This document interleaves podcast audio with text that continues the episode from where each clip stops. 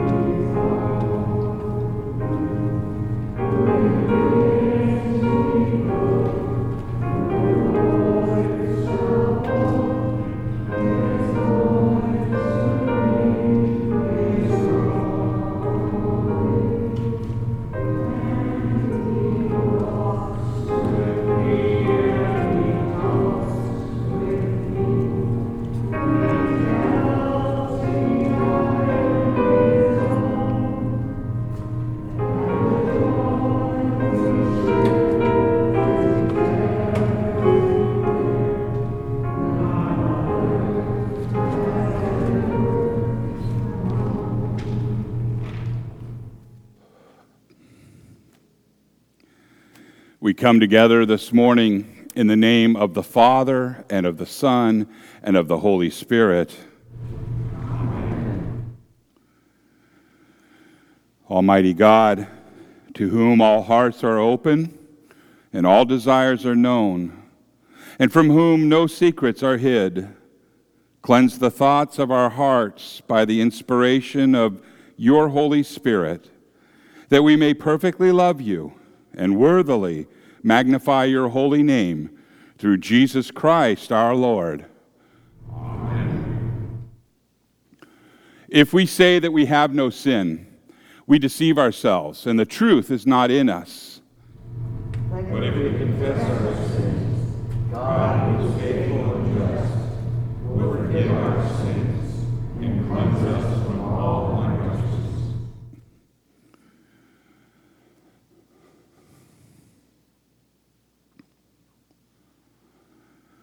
Let us confess our sins to God our Father, most merciful.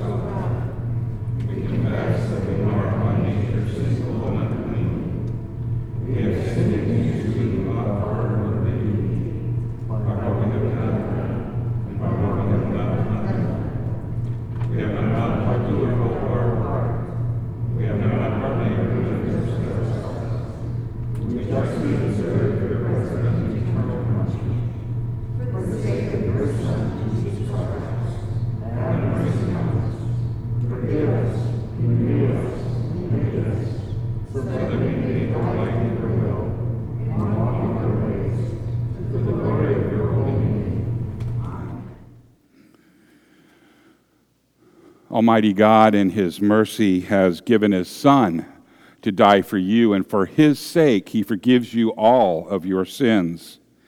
And as your called and ordained servant of Christ, and by His authority, I therefore declare to you the entire forgiveness of all of your sins in the name of the Father, and of the Son, and of the Holy Spirit. Amen.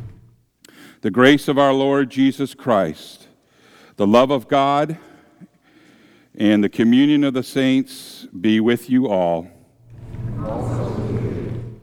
And let us pray. Well, I'm having a hard time this morning keeping it all together. Please forgive me. In peace, let us pray to the Lord.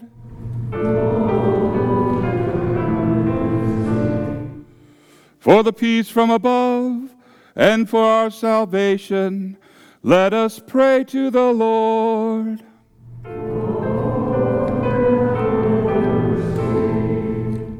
For the peace of the whole world, for the well being of the church of God, and for the unity of all, let us pray to the Lord.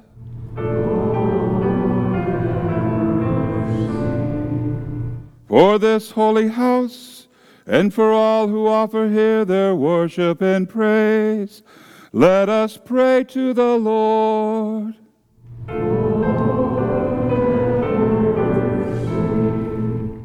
Help, save, comfort, and defend us, gracious Lord.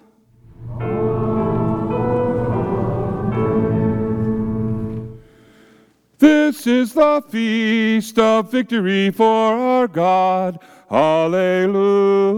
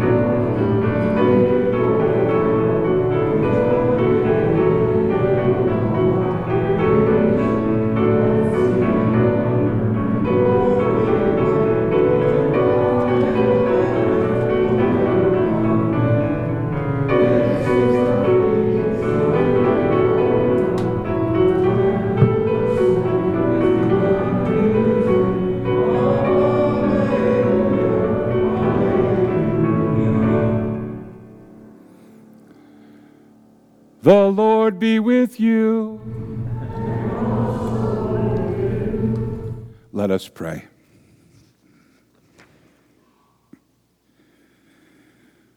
Almighty God, by the working of your Holy Spirit, grant that we may gladly hear your word proclaimed among us and follow its directing through Jesus Christ, your Son, our Lord, who lives and reigns with you in the Holy Spirit, one God, now and forever.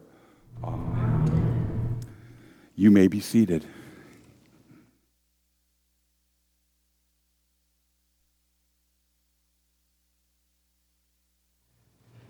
Good morning. Good morning. I'm channeling my best Ken Keen today. the first reading is from the book of Jeremiah, chapter 28, verses 5 through 9, and can be found on page 1220 in the Pew Bible. So, Jeremiah is also called the weeping prophet and was one of the major prophets of the Old Testament. Jeremiah authored the books of Jeremiah, Kings, and Lamentations. Here, Jeremiah is addressing Hananiah, who is a false prophet. Jeremiah 28, 5 through 9. Then the prophet Jeremiah replied to the prophet Hananiah before the priests and all the people who were standing in the house of the Lord. He said, Amen. May the Lord do so. May the Lord fulfill the words you have prophesied by bringing the articles of the Lord's house and all the exiles back to this place from Babylon. Nevertheless, listen to what I have to say in your hearing and in the hearing of all the people. From early times, the prophets who preceded you and me have prophesied war, disaster, and plague against many countries and great kingdoms. But the prophet who prophesies peace will be recognized as the one truly sent by the Lord, only if his prediction comes true. Our next reading is Psalm 119, verses 153 through 160, and is found in your bulletin. Psalm 119, 153 through 160. Look at my suffering and deliver me, for I have not forgotten your law.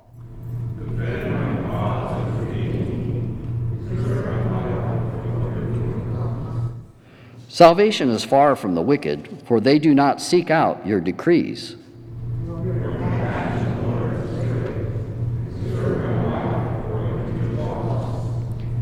Many are the foes who persecute me, but I have not turned from your statutes.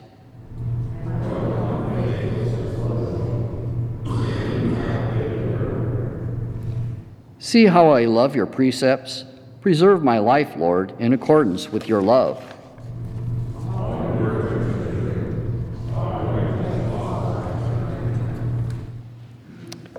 The epistle this morning is from the book of Romans, chapter 7, verses 1 through 13, and can be found on page 1755 in the Pew Bible.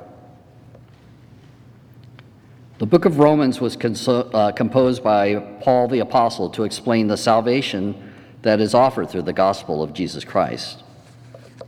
Romans 7 1 through 13. Do you not know, brothers and sisters, for I am speaking to those who know the law, that the law has authority over someone only as long as that person lives.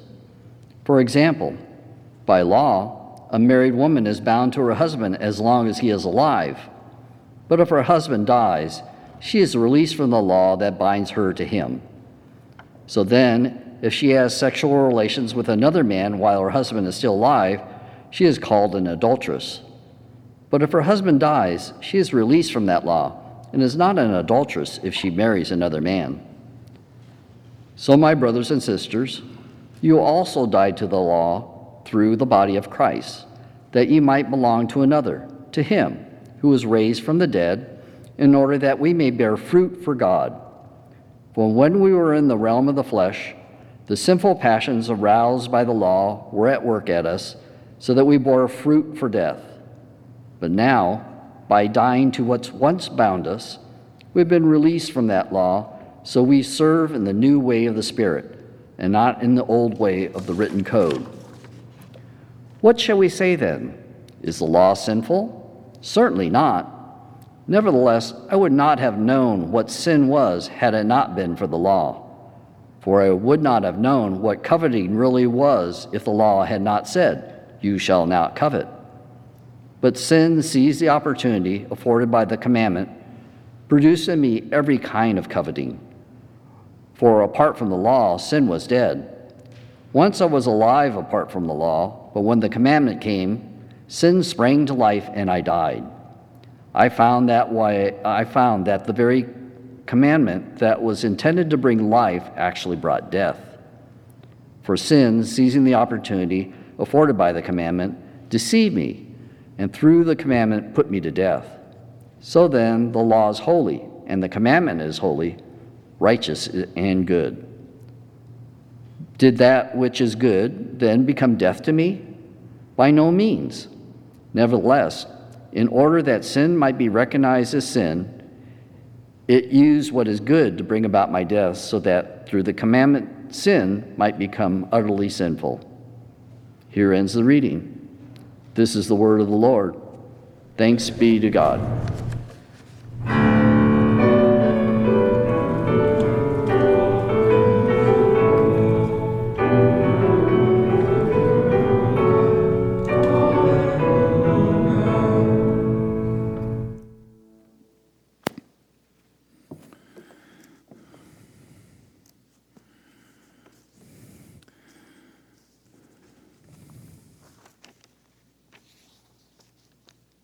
Holy Gospel according to St. Matthew, the 10th chapter. Glory to you, O Lord. Our Gospel reading is from St. Matthew, chapter 10, verses 34 through 42, and can be found in your Pew Bible on page 1512. Do not suppose that I have come to bring peace to the earth. I did not come to bring peace, but a sword.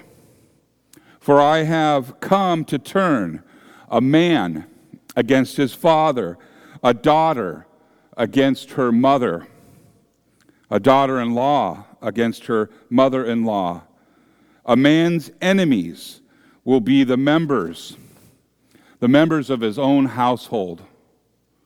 Anyone who loves their father or mother more than me is not worthy of me.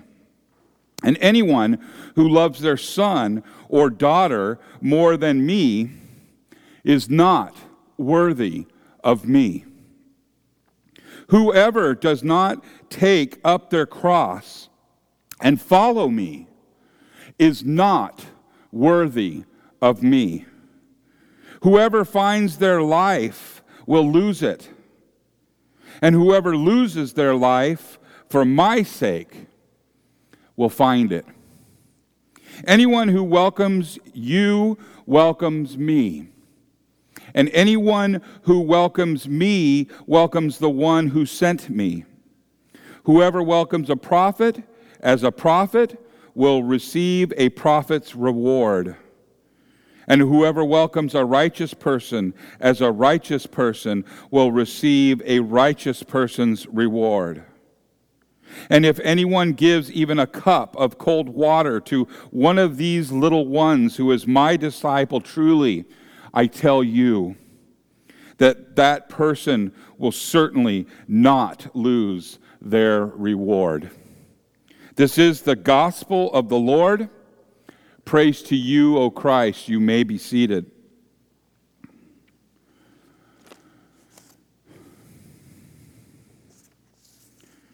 A couple of prayers at the very beginning of this this morning.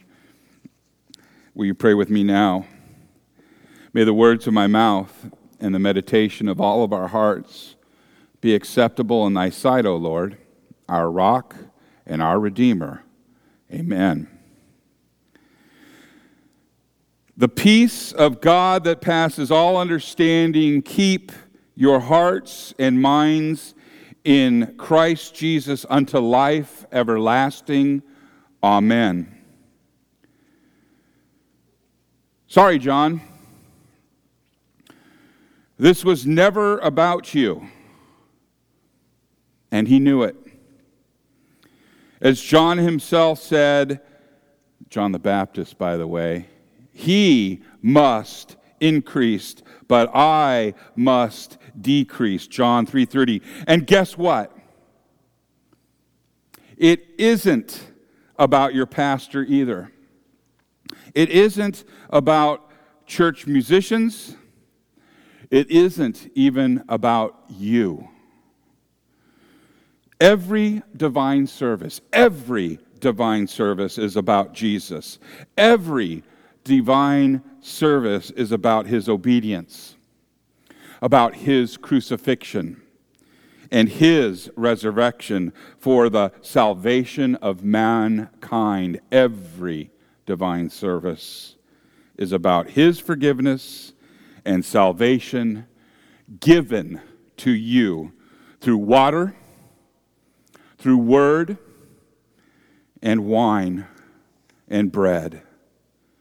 In the name of Jesus, amen.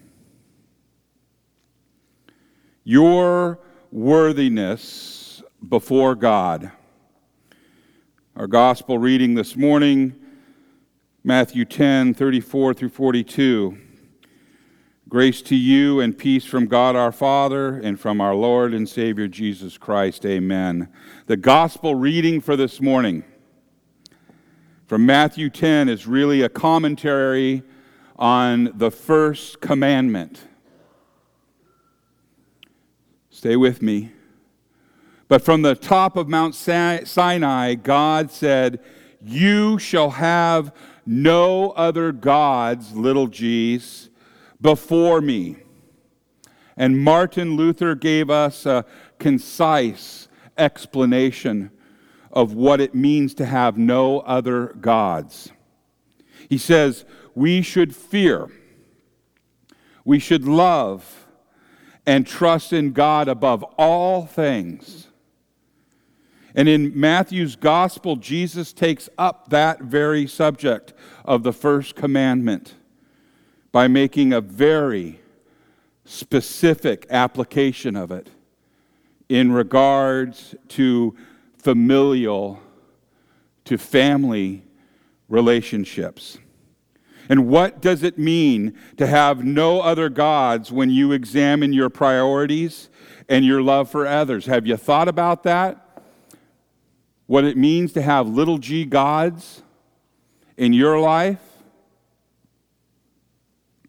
Well, Jesus says this Whoever loves father or mother more than me is not worthy of me. And whoever loves son or daughter more than me is not worthy of me. And whoever does not take his cross and follow me is not worthy of me. And he also says that divisions, divisions, even animosity, may arise in the home because of him.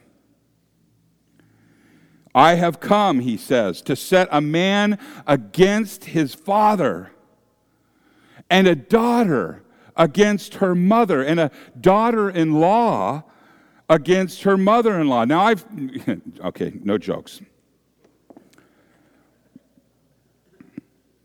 He says further, and a person's enemies a person's enemies will be within his own household.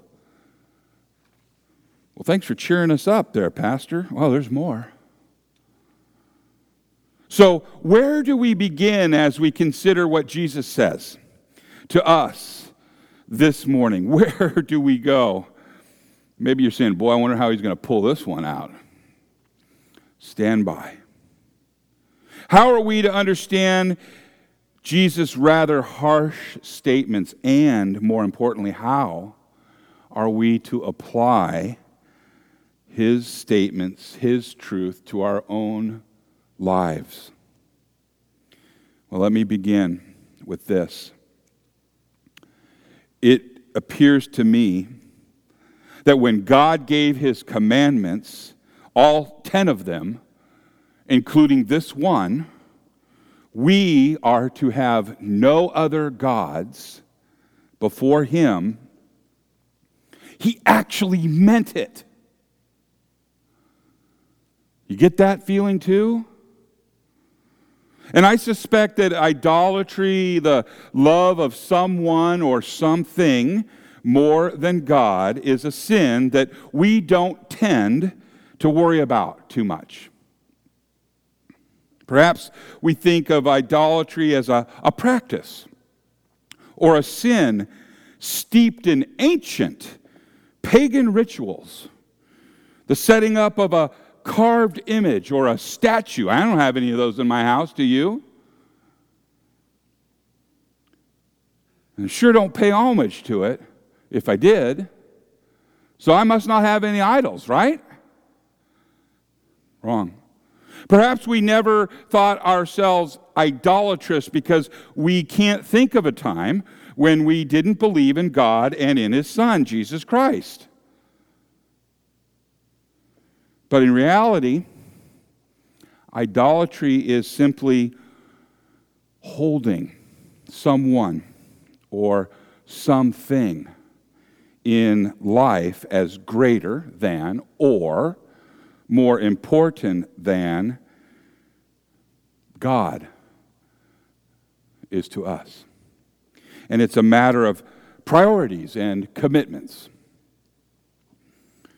And the truth is, idols do come in all sorts of shapes and all sorts of forms money, success, adoration, respect, our love for our spouse or for our children.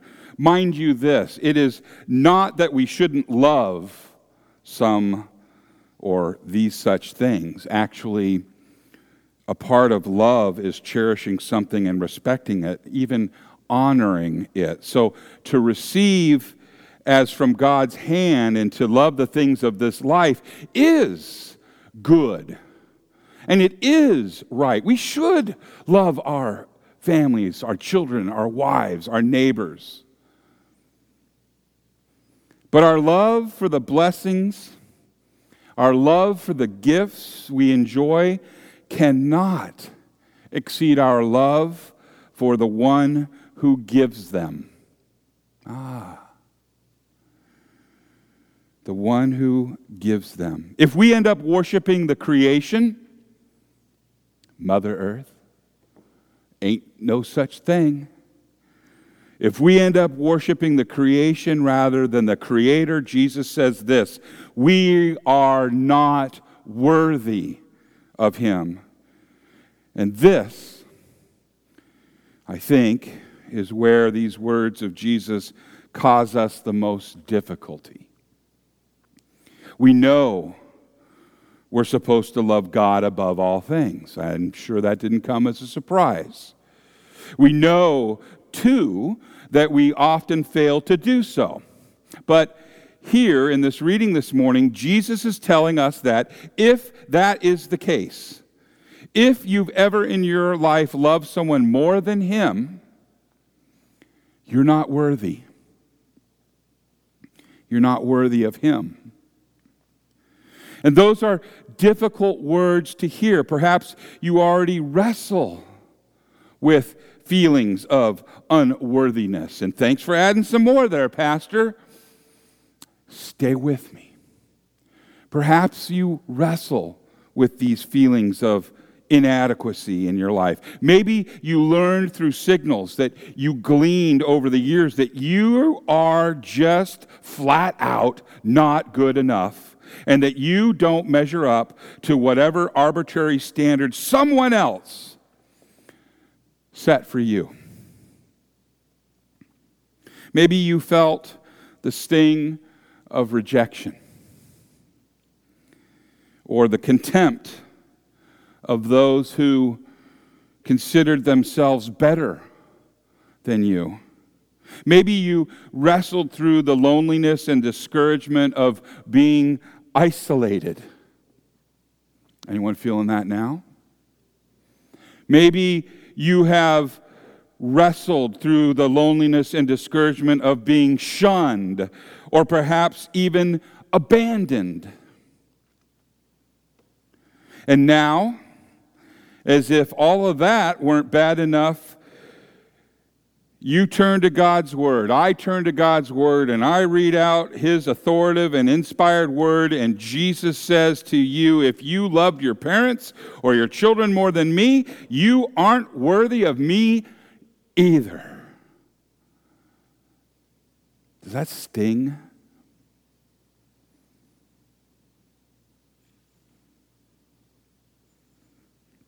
Frankly, these words of Jesus are about as harsh as the law gets. They're as harsh and as bad as it gets. You look to Jesus for acceptance, don't you? To be received with open arms and a loving smile. But when you turn to Him, He says to you, You are not worthy of me. And what, is, what does He hope to accomplish by turning you away with such harsh words? Well, as is always the case, Jesus says what he does. And it's not to drive you to despair or even to drive you away. Rather, it is for this purpose. He speaks harshly to you to knock out from under you whatever false hope or whatever false security you're relying on in terms of your relationship with Him. Knocking us off of our high horse. And you might find hope. This is why He does it, that you might find hope not in yourself, but in Him, in His grace and his mercy. Jesus, after all, is the solid foundation on which your faith is built. All other ground, we know, Scripture tells us, all other ground is shifting sands. And so this morning, if I were to ask you to see yourself as worthy of Jesus, if you see yourself as worthy to Jesus, move over to the pews over there on this side, on the lectern side, if you feel you're worthy of Jesus. And I would hope that all of you who are currently sitting in this section would scramble to get to the pews on that side with the unworthies. And that those of you who are already sitting here on this side of the pulpit would be content to remain where you are.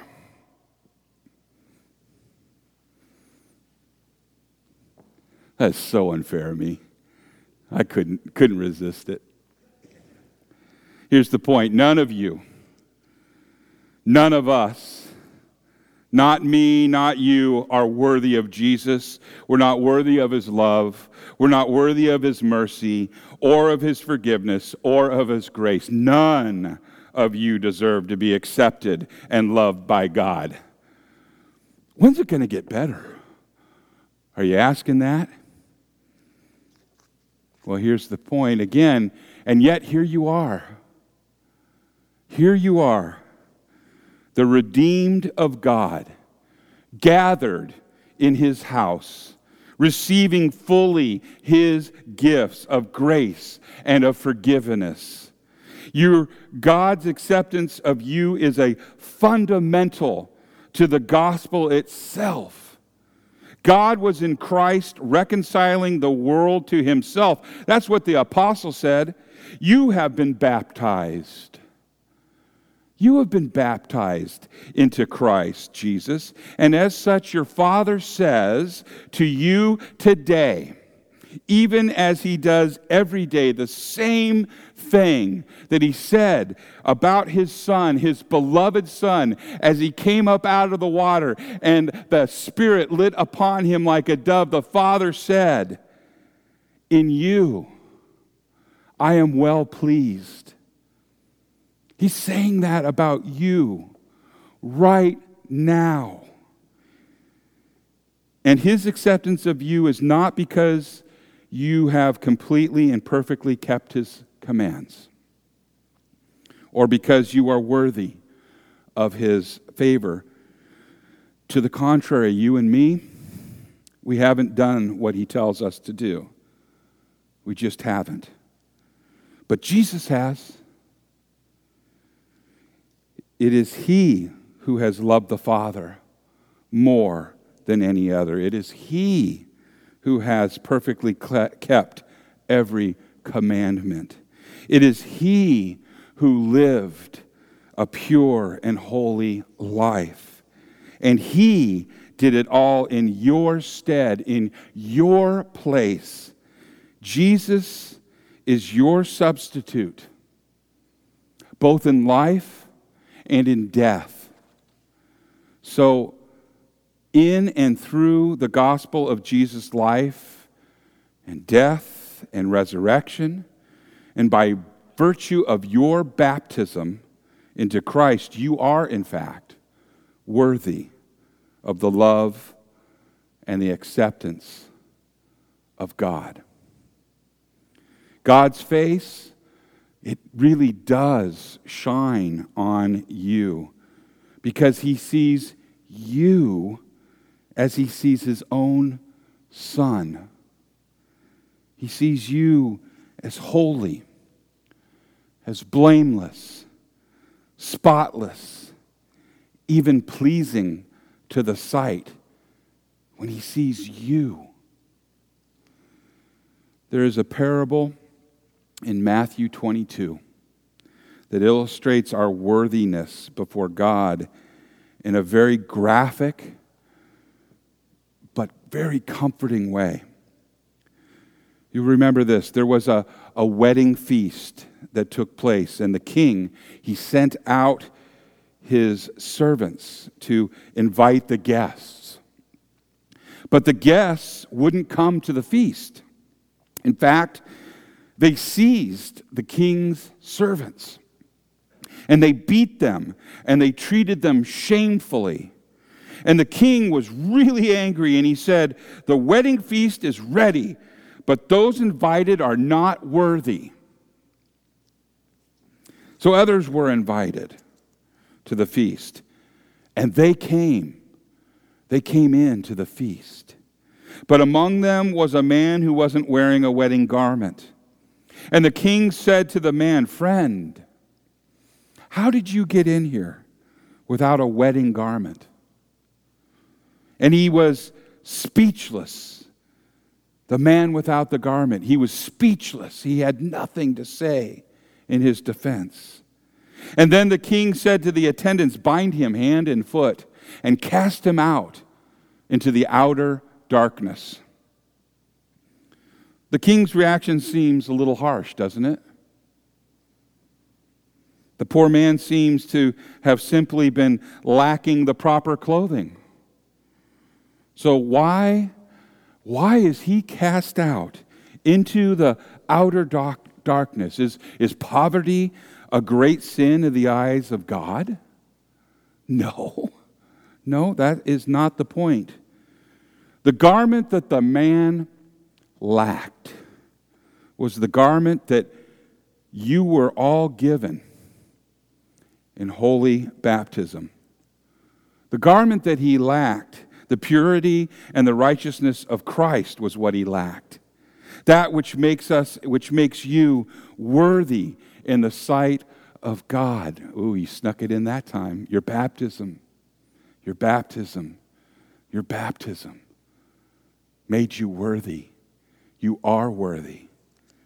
As the prophet Isaiah declared long ago, I will greatly rejoice in the Lord. My soul shall exalt in my God, for he has clothed me in garments of salvation. He has covered me with the robe of righteousness. As a bridegroom decks himself like a priest with a beautiful headdress, and as a bride adorns herself with her jewels. And so, you stand before God, struggling to love Him as you should, and yet you are worthy in His sight. That's the truth. That's the gift. That's the promise given to you. In the name of Jesus, amen. Our hymn is When I Survey the Wondrous Cross.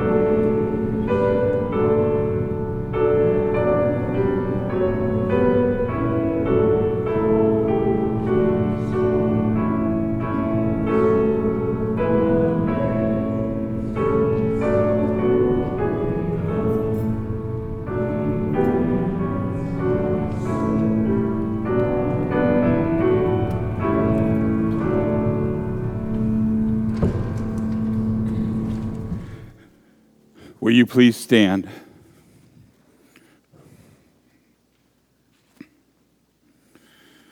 Let us now confess our faith to the words of the Apostles' Creed found on page three of your bulletin. I believe in God the Father Almighty.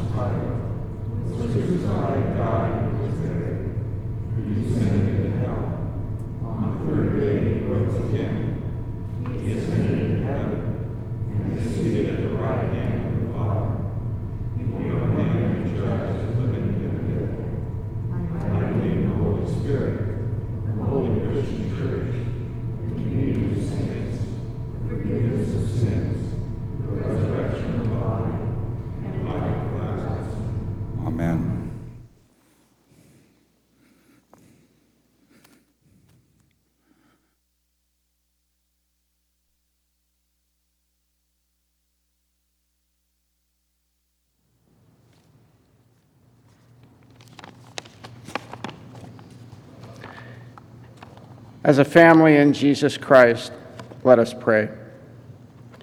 Dear Lord, God Almighty, Heavenly Father, Savior, and Holy Spirit, we gather this morning to praise your holy name. Heavenly Father, we enjoy many blessings that you have provided us living in the United States. We are so spoiled we often forget that among the many blessings are the ones enabling us to live in relative safety, worship you and your Son Jesus without fear, and choose our national, state, and local leaders freely. Please forgive our ignorance and greed for wanting more and more without realizing that we already have more than anyone else. The focus of our daily lives has turned from your eternal saving grace and love to the accumulation of temporary material wealth, power over others, and the mistreatment or even hatred of those who are different or disagree with us. Our sin is burying us in depression, anger, and despair and rage. Unless you intervene in our lives on earth, we will be unable to dig our way out of this hole in which we find ourselves, a hole that we dug. We are your children, Holy Father, and we know that you are our God, God Almighty, and our Creator. You have sacrificed your Son to save us for an eternity with you, but we are living in hell on earth right now, and we keep digging that hole with the help of Satan's influence. Please shine your light on our foolishness for all to see and help us turn back toward you. Lord, we pray for U.S. government leaders that are faithful to your precepts for our lives. We pray for members of our Congress that they would focus on bringing citizens together rather than tearing us apart. We pray for world leaders that desire to improve the lives of their citizens rather than sacrificing their people for political power and gain. We pray for wisdom, Solomon's wisdom for our judges. Please protect them from pride, prejudice, greed for power, and other human sins as they make decisions to maintain civility in our society. Holy Father, we pray for eyes to see and hearts to discern your creation in the other human beings we encounter in our daily lives. Holy Spirit, Help us to look past outward appearances and spoken words so that we could see what you see. Please guide us to be kind to everyone we meet and not return anger with anger. Even so, we pray that you would protect us from our enemies who seek to destroy us when we do your will. Holy Father, we continue to struggle with the COVID 19 virus and its effects on our families, friends, and our nation and world.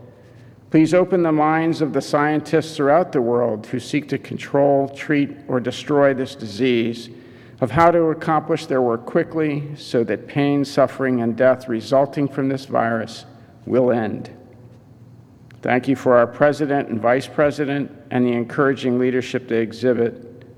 Help us to expect and demand that all of our leaders and those who seek positions of leadership exhibit integrity, compassion, strength against adversity, and servanthood. We pray for the safety of our military members, police, and firefighters. Please shield all of them from harm. We especially pray for our law enforcement officers throughout the United States, wherever they serve to protect us from the evil actions of others. We pray for their integrity and measured response in the face of constant adversity and hate.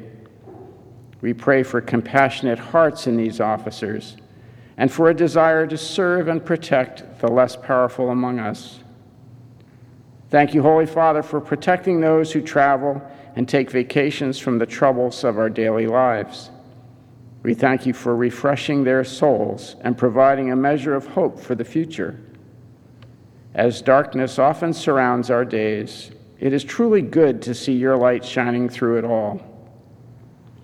Holy Father, thank you for our church family and our pastor who preaches your law and saving grace in your holy scripture without adding to or subtracting anything that you have caused to be written. Help us to learn from the history of our faithful ancestors so we do not repeat errors of the past. Dear Lord, thank you for your gift of friends in our lives who provide encouragement, sympathy, directions when we are lost and companionship. Dear God Almighty, thank you for hearing and answering our prayers, even when those prayers are self serving and lack eloquence. You already know what's in our hearts and thoughts, but we thank you for allowing us to speak directly to you anyway. Finally, we now share with you our personal prayers kept deep in our hearts or spoken aloud.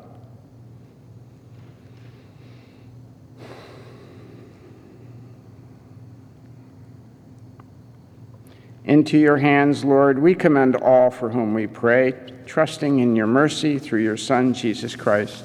Amen.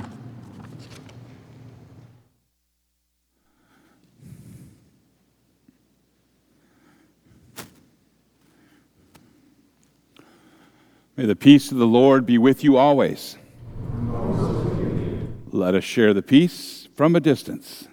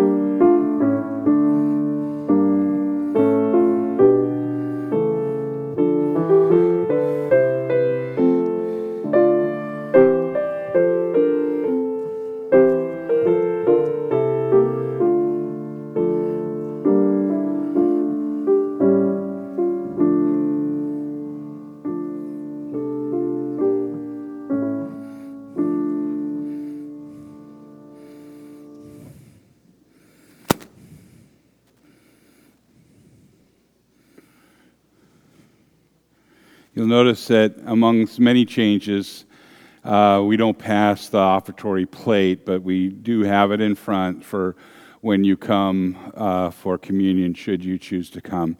And um, however, uh, we do have our offertory prayer. So if you are able, would you please stand and would you pray with me? Blessed are you O Lord our God, maker of all things, in your goodness you have blessed us with these gifts. We can offer ourselves as your servants and dedicate our lives to the care and redemption of all that you have made. For the sake of him who gave himself for us, Jesus Christ our Lord. Amen. The Lord be with you. Lift up your hearts. Let us give thanks to the Lord our God. It is indeed right and salutary that we should at all times and in all places offer thanks and praise to you, Holy Father, through Christ our Lord, who on this day overcame death and the grave, and by his glorious resurrection opened to us the way of everlasting life. And so, with the church on earth and the hosts of heaven, we praise your name and join their unending hymn. Holy,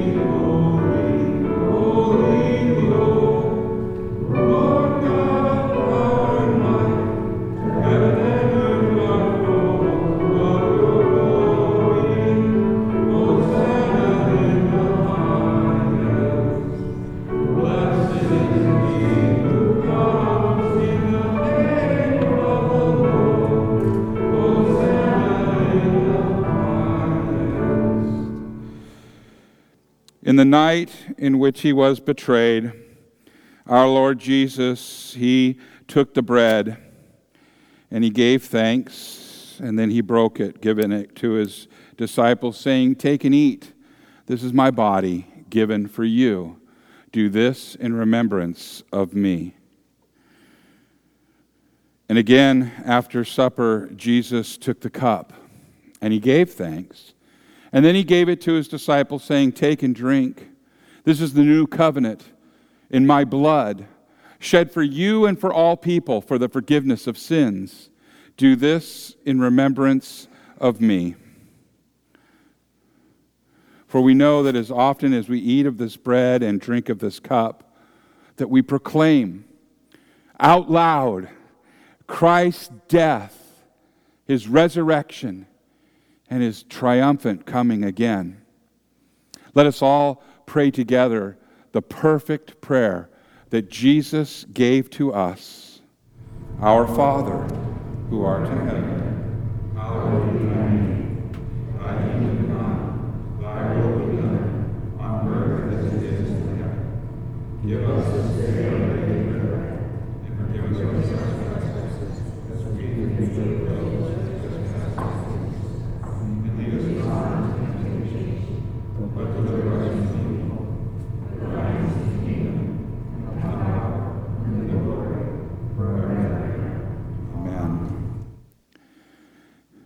So, this is the part where your pastor masks up.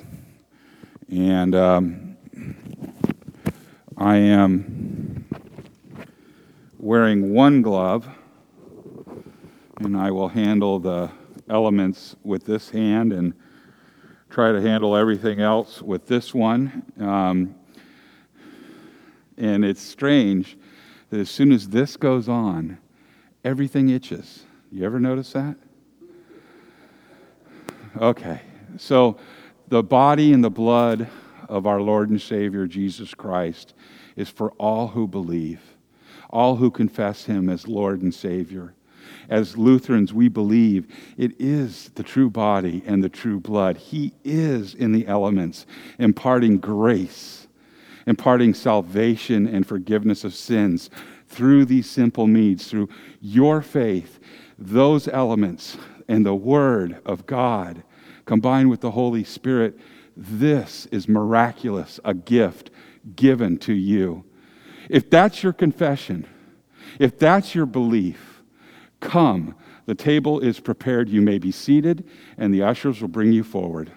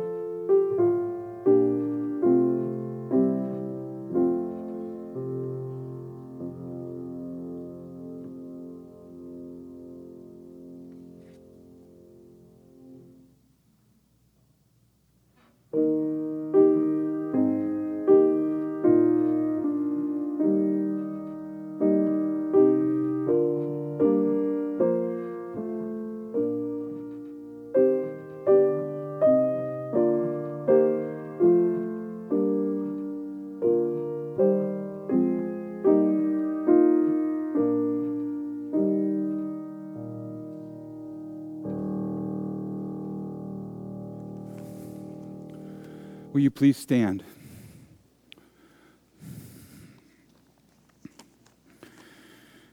Are we okay? You guys hear that gospel after all that law? I was pretty harsh. Actually, Jesus was. But he's right. And you are too in his sight. You are right and worthy in his sight. Amen? And now the benediction. May the Lord bless you and keep you. May the Lord make his face shine on you, and you know it does, and be gracious to you. May the Lord look upon you with favor and give you his perfect peace. In the name of the Father, and of the Son, and of the Holy Spirit. And all God's children said, Amen. Our sending song is A Mighty Fortress is Our God. Y'all heard that before, right? Let's sing as unto the Lord.